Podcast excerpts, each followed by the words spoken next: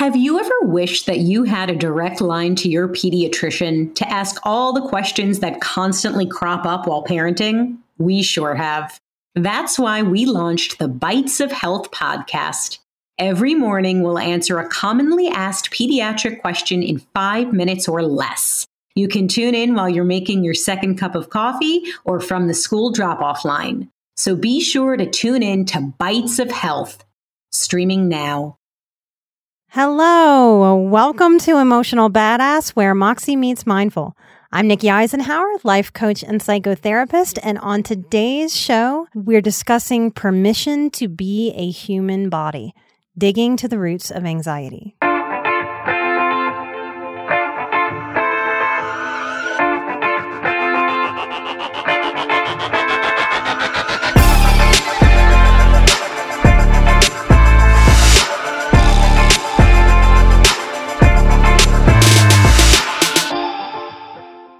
Understanding myself is key to identifying and releasing what keeps me bound up, tight, stressed, anxious, or apologetic. Many of us misunderstand social anxiety.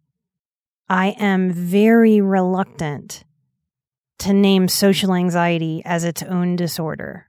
And I hope the story that I'm about to share that feels very tender to me I hope it helps you look back on your own life and identify the tender places that were poked in you to lead you to the exact spots that need healing so that you can transcend whatever's holding you back. This is the story of Poppy at the beach house. I don't remember how old I was, and parts of this memory are hazy, but I'm going to share this story think I was about 10, about me and the Italian side of my family.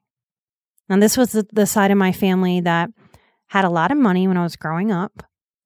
And at the time, at the age of 10, I was very jealous, isn't quite the right energy because I was very happy that my cousins and my friends got to go on vacations. I thought it was super cool that they could come back and tell me about vacations but I felt really left out. And I wanted those experiences. I'm a high sensation seeking, highly sensitive person. Now I look back and understand I yearned to experience things, to feel what different things felt like. And so this summer, when I was about 10, maybe I was nine, Poppy, his name was Preston, and I we called him Poppy as my grandfather, rented a big beach house on the coast. I think it was on the Alabama coast, but I don't remember. But I'm a Southern girl, so we grow up going to the coast. Now, this beach house to me was an absolute palace, and I was beyond excited packing for this trip. My cousins from that side of the family were also coming, so we were all going to be together. It was going to be so fun in that very innocent way that a nine or 10 year old is just pure excitement and is only ready for what's good. And we get to this beach house that's on the beach, and we all could fit. It was the biggest house I had ever seen. And now the things that I wish stuck in my mind, the memories that I wish I had to hold on to would be what you might expect being in the water and being in the sand and making some sand castles and running around and throwing the ball, maybe playing volleyball. But that's honestly not what I remember. I remember waking up the first day after having a fun night with my cousins. I think we played a game. And I was so purely excited. That's what strikes me about this memory. And I don't know if that connects you to your inner child about just how pure we were at certain ages. And I jumped out of bed, I threw the covers off, and I ran. And Poppy was on the porch having a cup of coffee. And his wife, my grandmother, was cooking in the kitchen. But I ran out the door and I threw my arms around his neck and I said, Thank you so much for renting this beach house. And as I was about to tell him I loved him so much with my arms around his neck, he made the worst face. He said, Ugh, you are so gross. That's disgusting. And I crumpled. I had no idea what he meant. I didn't know if something was on my face. I just, it about broke my heart coming from that pure, pure place and just such a slam of a shutdown. Well, I was little and I hadn't brushed my teeth yet. That's the last thing I remember from that trip. And almost every highly sensitive person, I want to be careful with saying almost every, but yes, almost every, that was very highly sensitive growing up and just was met with harshness and adults that did not understand the tenderness that was flowing within a highly sensitive child. Reports missing memories, missing parts of their childhood in a way that can make people scared and panicked. It's a common symptom listed in post traumatic stress disorder in the DSM. Missing time, if you miss time, I believe it's a brilliant part of how our brains work. I know that I had tremendous anxiety. I could not relax in my body after that. The hypervigilance I had about my own body from that moment forward, before I hit puberty, was never ending from that moment forward. Till a few years ago. Looking back, I can understand that my little self, as little of a moment as that was. So few words passed between us, but shame is that powerful. I kept washing my hands. I kept washing my face. I kept showering. I didn't want to be sweaty. I kept brushing my teeth. I could not be present after that. I was in my head. And I believe my system just kind of shut down and I just kind of couldn't remember like a computer that goes into sleep mode. It's still on, but it's kind of not. That's what happens to us. And shame can do that. And I am not saying that Poppy did some horrible abuse to me. I'm saying that just a mindless adult has so much power around a sensitive child.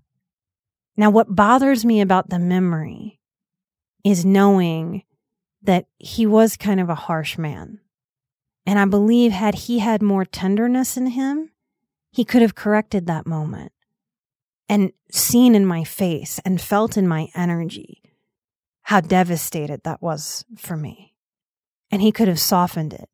Oh, come here. That's okay. Come on. I'll take you to go brush your teeth and it'll be okay. I love you. You know, he could have softened it. And that would have done a tremendous thing for my little body and my little mind. It would have helped me know how to smooth out that edge, maybe not get so stuck in my head. It would have drawn me out a little bit people have been asking me lately to do more on how to parent highly sensitive children. I hope this story is part of that work. I don't want any of you to take from it that you must walk on eggshells around a highly sensitive child. It's not about that. It's about understanding that there's a tenderness and being mindful of it. And if you start to tread on it a little bit, ease up pull back, change course, redirect, soften. It would have been a really powerful thing had he been able to say to me in that moment, I'm sorry, I'm I'm a little grumpy. That was kind of mean. I didn't mean that. I don't want you to feel uncomfortable. Because part of what we're showing kids too, or have the opportunity to show, is that we make tons of mistakes. And when we make mistakes, we truly we hurt each other. And we all do it. We talk too sharply. We snap. We have an attitude in our voice. I'm guilty. We want to cultivate within ourselves and within the children who are around us this comfortability with being able to say, it's okay for me to make a mistake. I own it immediately when I make a mistake, and that's okay. Those of you who are working on social anxiety, it took me years to figure out how impactful that moment was. And when I figured that out, as kooky as it sounds, I could then say to myself and my inner child, you know, Poppy shouldn't have said that. He was too harsh. That was too much. Everybody has bad breath in the morning. You are just fine the way that you are. And it's not good to feel nervous all the time. So I want you to shake that off.